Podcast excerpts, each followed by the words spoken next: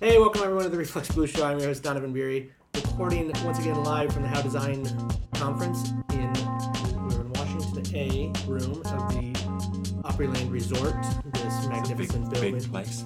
Yeah, and I'm with Ben Greengrass and Jessie McGuire from Thought Matter. Yeah, this place is large. Exceptionally large. I heard third hand somebody said that this was the largest hotel not not attached to a casino in America, which I would not be shocked if that was accurate. Mm.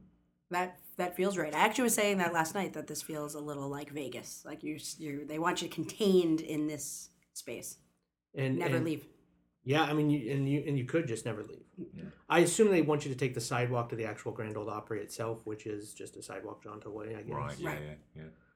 The best analogy I've heard is it's like a cruise ship, I've heard that too. Yeah. which is, I don't know how big, I've never been on a cruise ship, don't know how big they are, but it, yeah, I imagine it's right. yeah, I have. I've also never been. We'll see though. We'll see. We'll see if this if we're near a river. We'll see if it floats off. What what what what, what kind of surprises we have. So, how you guys enjoying the conference so far? Good. This is for me. This is day three. I was here on uh, Sunday for How Women Lead. This is day two for Ben. Day two, yeah. Yeah, it's good. It's been, uh, had lots of really good conversations, met some interesting people, some old faces. Yeah, it's been really, uh, yeah, been really useful, I think. How was the uh, how the, the the women lead part of it? Great. Came in on Sunday, uh, and this was the first time they did a full day dedicated just to women's leadership. And it was it was great. I mean, it was what I really loved was having a whole bunch of women in a room. And I feel like even as they kicked off that first session, the speaker asked Suzanne, the speaker asked to share some stories, and three women shared very I would say intimate, you know, stories, vulnerable stories, and I feel like that only happens when you feel really safe and you feel like there's a lot of trust. And uh, for me, I think when you bring women together that want to support each other, you you feel that trust. So that's what I really liked about the day. I love that they also were able to get that trust with day one. Yeah. Day one of a conference, you don't always get that. Yeah, day one, speaker one. That is that that's rare, but I think I think they they they must have done a great job at it. Then. Yeah, so it was it was fantastic, and then uh, we had the the honor and privilege as Thought Matter to sponsor lunch, and I feel like everybody, um, I will say, loves food. So got a lot of uh, thanks for lunch, and it was really nice. And again, that allowed everyone to stay in the same space, and it allowed everybody to continue to build relationships throughout the day. So by the time the day concluded with uh, Debbie Millman in her ten year plan, people really were excited to kind of think through what were their big dreams and goals, and how how could they accomplish them. And again, it was uh, a testament to I think the flow of the day. I also like that you say you got the honor to, to sponsor lunch. Like like buying buying lunches are, is an honor. Well, but I feel like when no, you, I, when you bring, but, but I just liked your wording. I really liked it on there. yeah, no, I think that for for me as a, a woman and somebody who runs and leads and um, is part owner of a, a design studio, I want to be able to use my platform and privilege in a way that supports other women. And what better than uh, to do than lunch? I like it. Well, what is what is Thought Matter doing at, at the How conference itself? You guys you guys are speaking. Did you have you spoken already, or are you about to?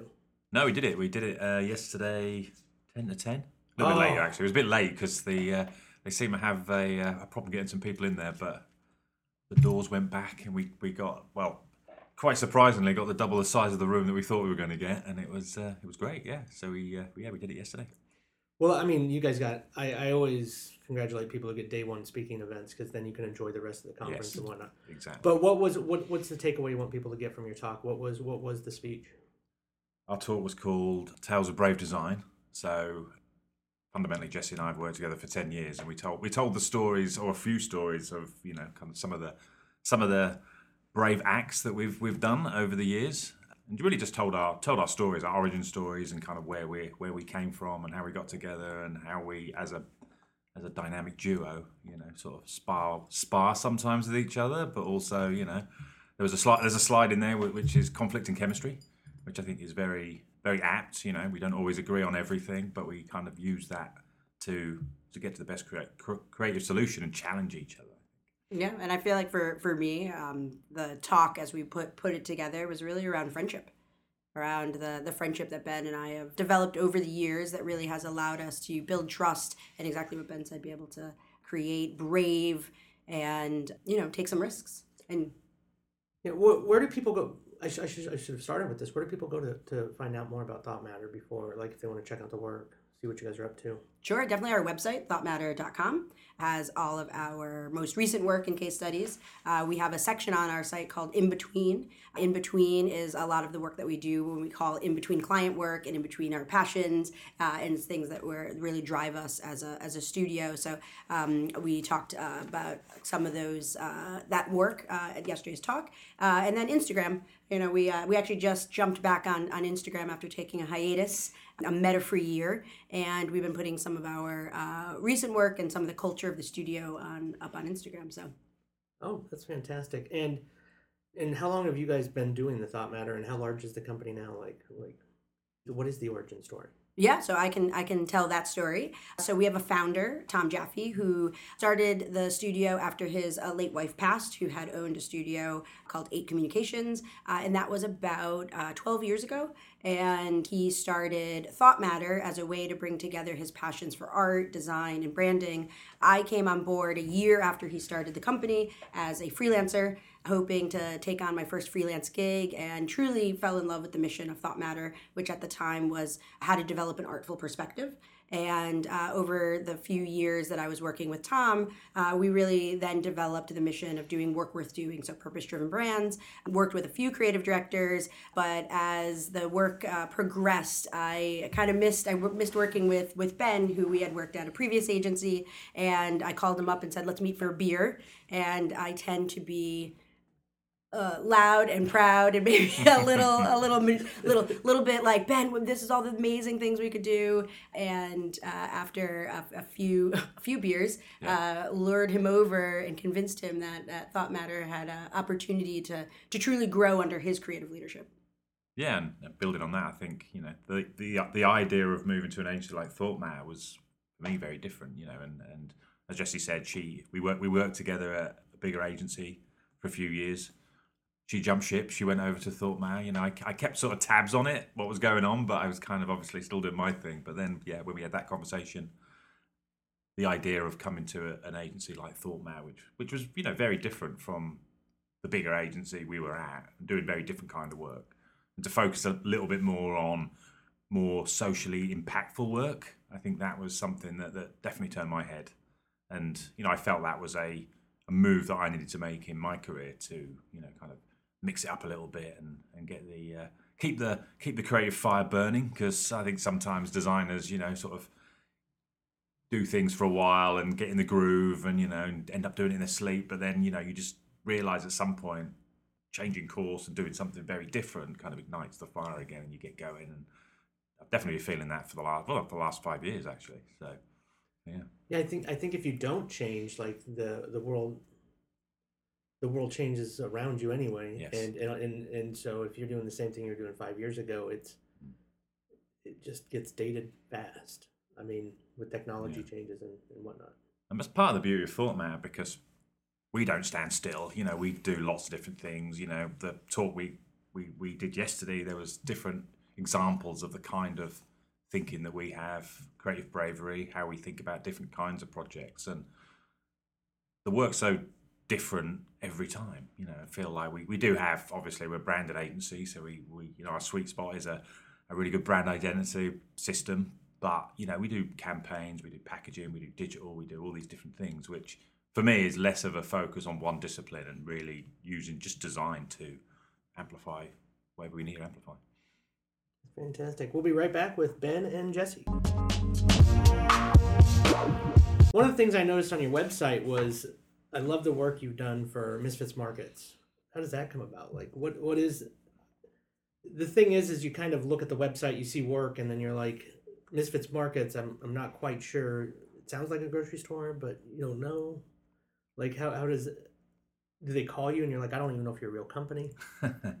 no, well, um, so within the walls of Thought Matter, we have a great deal of experience in, in CPG and retail. And odds and ends, actually, a Misfits Market came to us through an old client from the previous agency, Jet.com. We'd moved over to Thought Matter, got the call, you know, are you open to working on um, a private label for, for our brand, Misfits Market, which is predominantly known for um, shipping boxes of misshapen fruit and vegetables. Yeah, okay. So so yeah, and I mean that's exactly the kind of work we're looking for. You know, as I said before, you know, we, we, we pivot a lot with different kinds of projects, but this was really the work, kind of work we wanted to do, regardless of you know the fact it was private label or CPG or whatever it was. So, so yeah, so we we took the call and and that came through through our I guess previous relationship with a brand manager at Jet.com, and we we embarked on the journey of odds and ends. So when you get a project like that, is the first thing you do go to the grocery store and start looking at odd shaped apples? Like to start seeing like why would I buy this one instead of a better shaped apple or Well, actually, the first thing we did was oh. actually go online and order the boxes. So everybody in our team was asked to sign up to get the Misfit Markets box delivered to their home and start to use it. So I think the other thing that we were really excited about with the proposition of Misfits Market is not only is it around misshapen fruit, but it is around getting a box of fruits and vegetables that you then have to learn how to, to cook and use. And so there's a discovery element to it where you are learning a little bit about, about cooking. And so this was pre-pandemic. So they came to us in uh, 2019. We did a workshop with them. Uh, said the team actually bought all the boxes and started to see what was it like to just get food delivered to your door that you needed to learn how to make. And then we started on the project thinking through what would they how would they think through their private label which would be additions to the box. So you would get your produce and now you would uh, pick say your granola or your coffee or whatever and that would be their private label. And then the pandemic hit so the project was actually put on hold because they were trying to first figure out how they were going to fulfill a lot of orders. Because if you remember when the pandemic hit, no one knew what was happening. no I mean I mean I think like big business their first thing is like just put it on hold we'll figure it out and they and you don't know how long the hold's going to be so yeah, and that was I think every almost every business you know I mean Well, but what I think is like really specific for Misfits Market at the time was their business completely like tripled because everybody now was like understanding that they needed things delivered to them. And you're in the pandemic and you're not sure. And so a lot of uh, new customers came on board because they didn't want to go to the grocery store. They didn't want to go and have to uh, look for food. So what actually happened which was wonderful for misfits market is there they had to actually focus on distribution and their logistics to get all the boxes out at a time when their business was was was expanding. So we were like wait we will stay and wait until you you know figure all that out because that means there's an even bigger audience and customer base for this private label. And I think we, we did the right thing by saying we're, we're here, we're ready when you're ready. And they went. I mean, they went from I I forget the numbers, but it was something like they were they were covering six states on the East Coast.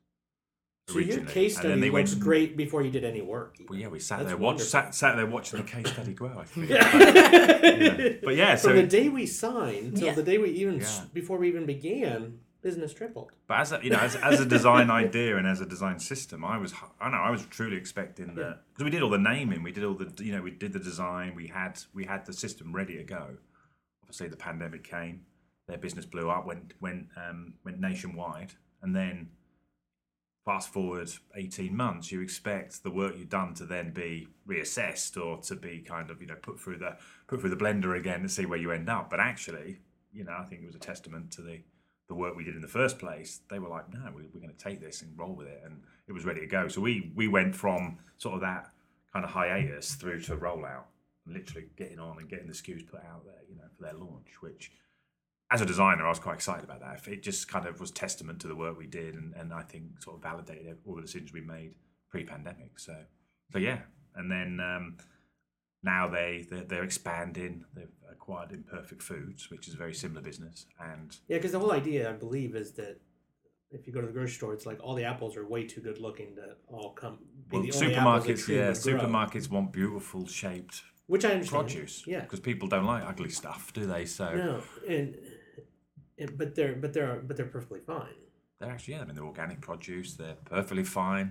You know, we think there's beauty in that imperfection. So you know, but yeah, and and, and actually getting some of the boxes was quite interesting because you were, you know, when you were getting these boxes delivered with the misshapen fruit and veg. You know, sometimes it's it's interesting what you get, and you didn't really know, you know, because it wasn't like you said, I want five apples and six oranges and, and some potatoes. You kind of got a mixture of, of a, a surprise. So to Jessie's point, it's a discovery moment. You end up trying to figure out what you're going to do with the things you do get, you know, and particularly during a pandemic, I think that just worked beautifully for the places people people's minds were. You know, they wanted to kind of have the they wanted to get the produce in the first place, but then had more time to figure out what they did with it and be creative and discover and and uh, and, and whatnot. So. And so, so they picked up then imperfect, imperfect foods. Imperfect foods, yeah, yeah. I love these names, but I think they also know that when you open up the box and it doesn't look exactly like the grocery store apple, because they're they're maybe even different sizes, which also the grocery store is going to be yeah. consistent size for some, um, which is also isn't normal. Well, I think Um, it also, uh, it's not normal, but I think it also has been p- put such a pressure on our food systems because you're having so much waste and you're having so much.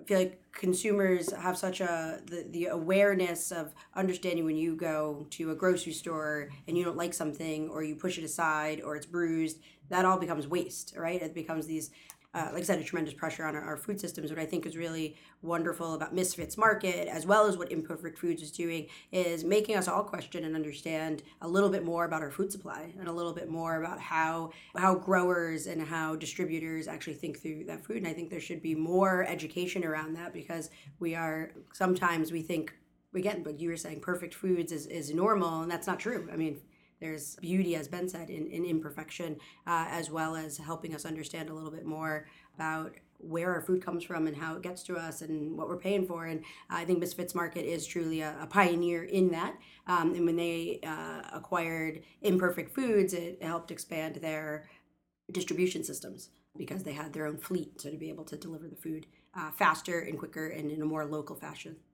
Is that like a? I mean, is that is that is that type of project very typical for what what Thought Matter does? I would say it's a good example of the kind of work we want to do. You know, we call it work worth doing for a reason. There you go.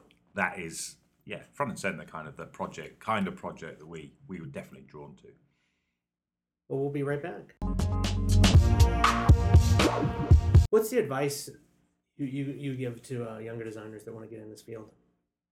Good question. Are we recording? Are we recording? Yeah, I mean, is it is it, is it to eat imperfect uh, trail mix? I mean, that's good advice anyway. no, I, th- I, th- I think we do. We we have a lot of conversations with the with the younger design community. So we have a an event that we do called Afterthought, which originally, and this happens a lot of thought, man. Originally, it was an idea around coaching and mentorship in the in the in the design industry, and it kind of evolved into an event that we put on. We've had Where, um, where's the event held? so the, the event is held in our, our studio in the Flatiron in New York Okay. and we invite deliberately invite the younger members of, of the design community to come and engage in different conversations. So I think we're on our second one now, and a third one's coming up in, in, in a couple of weeks. We generally set a set a conversational or, or a, a concept behind it to start a conversation, a curated conversation, and then we invite the young generation of designers and creatives to come in and, and and ask some questions and talk about some of the things on their mind and some of the things that they might not get to ask. I think it's been really successful, and we've kind of built up a, a really strong, I guess, community of of people who come along. So the first one, the first one, you know, was was, was a pretty good turnout. I think the second one, you know, sold out. Third one, looking like it's going to sell out again. So we've got this What was of. what, what what was the prompt like of either the first or second one to give people an idea of like So the first one was around hybrid Hybrid worlds. hybrid worlds. Yeah, so if I can um, build up what, what Ben is talking about, I think something that I have learned in my career as I started as a little baby designer. I was uh, very lucky to go to Pratt Institute uh, early early 2000s and was really excited to join this industry, be a part of especially the graphic design industry. Uh, a lot of my design heroes that I was so excited to want to be in the industry. And I realized how many hurdles there actually are to getting into industry if you don't know anybody or you don't have a certain level of access. Um, and so, as I have progressed in my career and the work that Ben and I have done, uh, we are really committed to how can we open our doors and how can we invite in young designers that might not have the opportunity to come into an agency. Maybe they don't have an opportunity for an internship, or maybe they aren't able to be in New York and afford New York uh, prices uh, day to day. And so for us, it's how do we how do we open our doors? How do we share our resources? How do we allow young people to come in and see what it's like and where the potential can can be? And so I think afterthought the name even we said one person's afterthought is another's inspiration uh, because a lot Oh, yeah, yeah, yeah uh, because a lot of times you know um, and maybe as we get further in our career maybe we get a little jaded maybe we get a little like oh this is just the way that it is. And so it is kind of just an afterthought of oh I, i'm going to take for granted that i'm in a studio. And but that really could be an inspiration for a young person who is thinking about okay well what is it like day to day to be in a studio? What is it like to conceptualize ideas? What is it like to brainstorm with other designers? What is it like to celebrate who i am in a in a you know in an industry that maybe i don't see myself so for us, we've wanted to do these events that don't have a, you know, a specific return on investment from a client side. Like this just truly is our opportunity to uh, share our thinking and our resources and also learn from the young people that are coming to our studio. I can't tell you how many times I've had conversations uh, with up and coming designer at one of the community colleges in New York who, you know, shares something about something that's happening in their community that I didn't know and I didn't even know that design could have an impact in, in that community. And so that allows us to to understand a little bit more about New York City because New York City there's five boroughs, but everyone, especially in design, you think it's just Manhattan, center of Manhattan, but there's so many other uh, areas and communities that could be impacted by design. That's really for me what i get excited about when we do do these events and we're excited to do one each quarter and be able to also learn how to make it better each time. So the third one that we're doing uh, that's up and coming is all around connected by difference. We did a piece of research around the intersection of gen z and first generation american so, what does that uh, lived experience look like, and Sure. how we can celebrate that? So, uh, we're creating an event uh, called Connected by Difference, uh, conversation around immigration, um, again, access, education, uh, how to how to push you know the, the younger generation forward, and they have so much that they can teach us about being connected to so many different cultures at any given time. I like that. I mean, it's always fun to to hear when design agencies or even designers find a way to kind of because we all, we all want to get back in some way. But and and obviously the ideal thing is you know you you want to get an internship when you're a student, Mhm. but sometimes either as you said they don't have access or sometimes they're they just feel like they don't have the time or they're they're intimidated. I know right out of school, you're like I'm kind of intimidated. I can't go work for this place. But I like that you found a way to get everyone just in because networking is sometimes just those events and it's not just talking about design or whatever it's talking about whatever whatever topic you know and making a connection with people so i think you, you you're creating networks whether you planned on it or not Yeah, absolutely. And I do think sometimes even the word networking can feel very intimidating and very exclusive. Like, oh, do I need to know something? And I think what, again, what do i need to hobnob Yeah, like robo it's like um, make friends and influence people. Like what books do i do? need a pocket square yeah, Yeah. yeah, But no, but this for for us is I said less about a an exclusive name for something. This is literally like okay, come and enjoy our space. And we're also very fortunate. Our we have a studio. We kept our studio through the pandemic, and we have uh, some amazing art in our our space. Uh, we have pieces of our founder's contemporary art collection, uh, which also, you know, not everybody has access to be able to see work from some of these uh, prominent, you know, contemporary artists. And so it also allows us to have those conversations and, you know, talk about the importance of just art in our lives and being able to see how that impacts creative life. Uh, so, so yeah, so it's just a really great opportunity to share do you guys do you guys come up with prompts yourself or you guys take suggestions or We generally do what we always do at Thormat have a uh, what we call a brain range. So we'll get together, we'll talk about the event, we'll talk about kind of you know the conversations that we we kind of want to have. I mean, they're very and they're very accessible events as well. I think that's the key to bring Yeah. to be very sort of focused on the community that you're bringing in, make it really accessible to you know to the earlier point.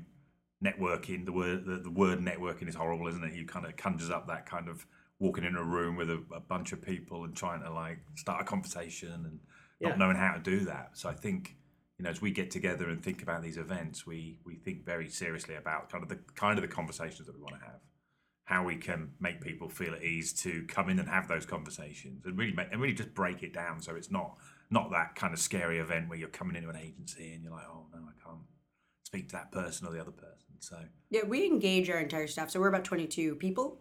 We flux between 22 and 25 people. Uh, and so, as Ben said, we, we like to brain, rain, brainstorm sounded too aggressive. angry, too, too aggressive. Okay, So okay, we brain fair. rain. I'm still a big Um, fan of Thor Shower, but it hasn't taken on yet. thought shatter, shatter. But yeah, no, for us, it's it's bringing together, you know, the 22 people in our, our studio that all have very different lived experiences, all have different experiences going through uh, school, different types of school, and so it's really asking everybody, like, what would you what would you have liked when you were 18 to 20, 21? What would that look like? And uh, that's really how we've gotten exactly what Ben said. A lot of the prompts and, and the thinking, uh, so that we're always evolving the event. It's never, it's not like a you know a set template it really is an opportunity to, to have an event that everyone's excited about so again it is about access but it's also for our team to come together and uh, learn and share uh, and be really really jazzed by So, uh, so the next event is so the first couple of events were around sort of we did some presentations and some sort of we shared some stories and kind of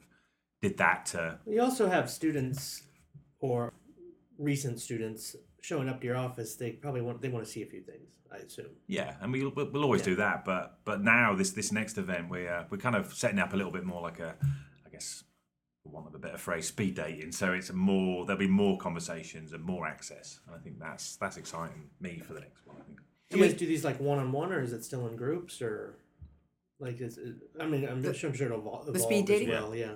we have to what, we have two weeks well in two weeks we'll let you know yeah we're, Okay. we're still, we have a lot of ideas but we need we need to, as usual in thought Matt we need to like get down and we, we always do it but we'll figure it out but I, you're love it. I think the best events, and, and it's it's kind of like this conference.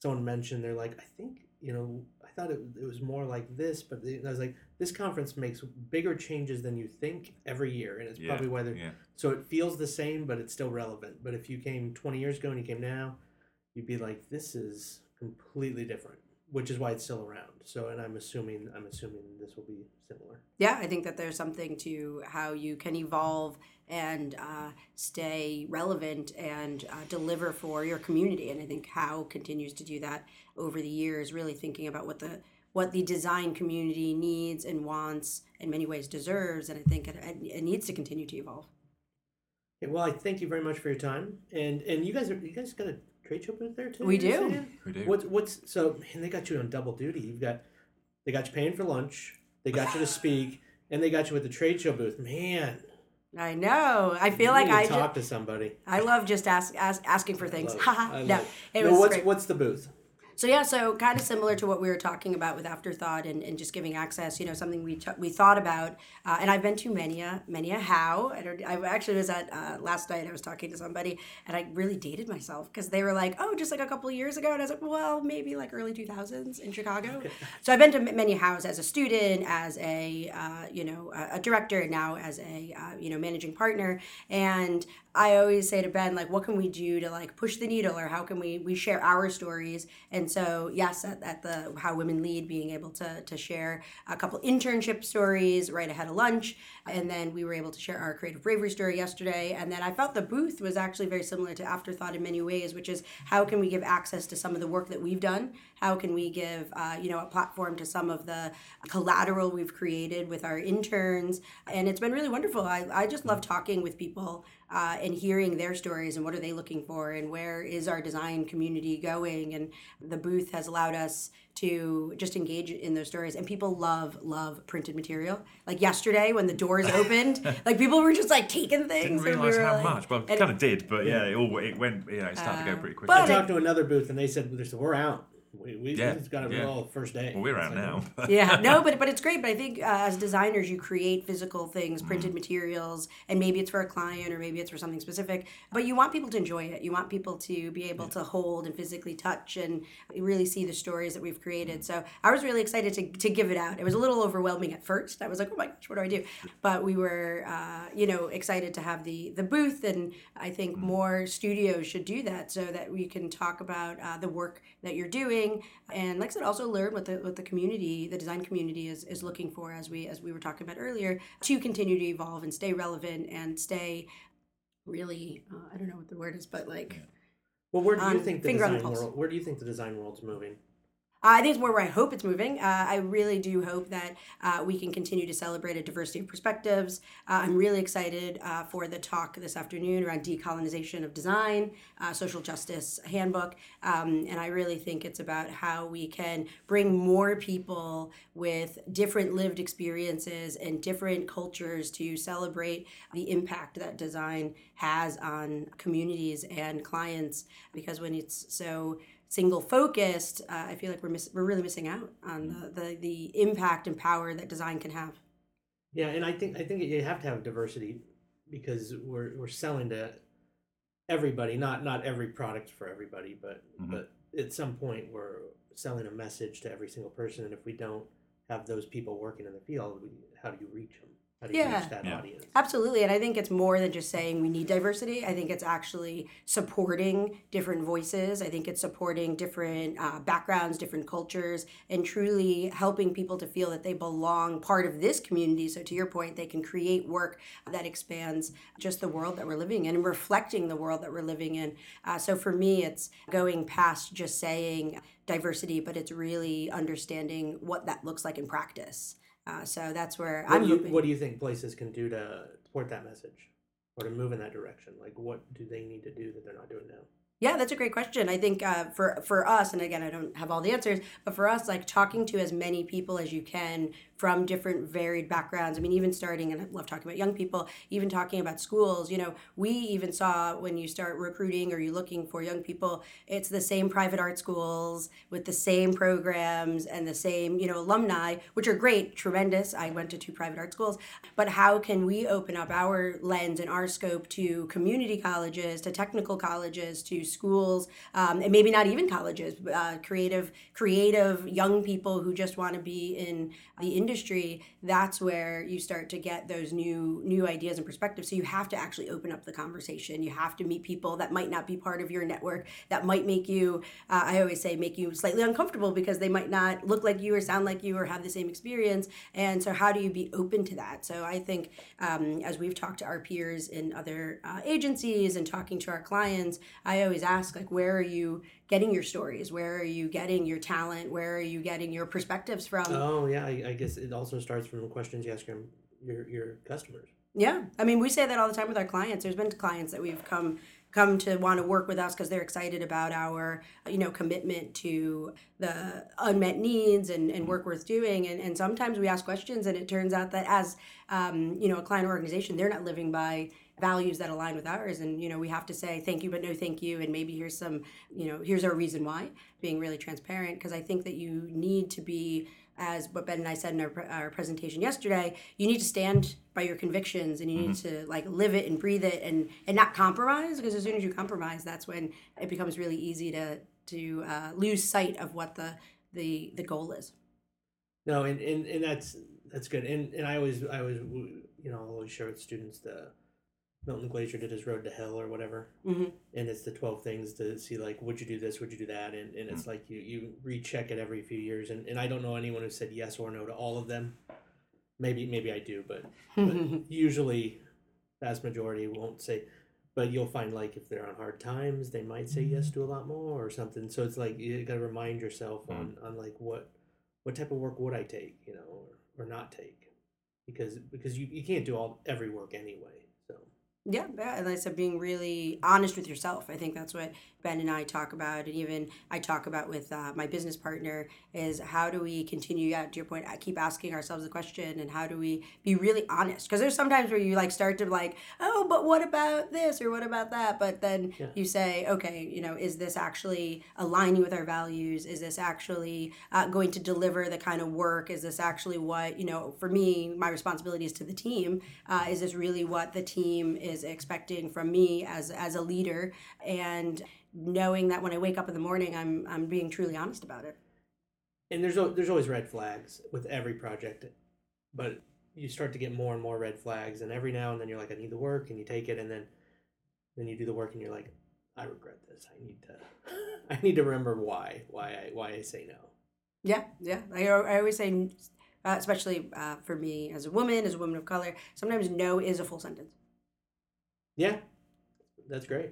So, well, Jessie, Ben, thank you very much. Enjoy the rest of the conference. It's great. To, it's a pleasure to meet you. And let's go. Let's go get some uh, weird, weird shaped foods. That sounds good. Well, thank, you so much. Thank you. The Reflex Blue Show with Donovan Beery is hosted at 36point.com. Music by Dust Lab.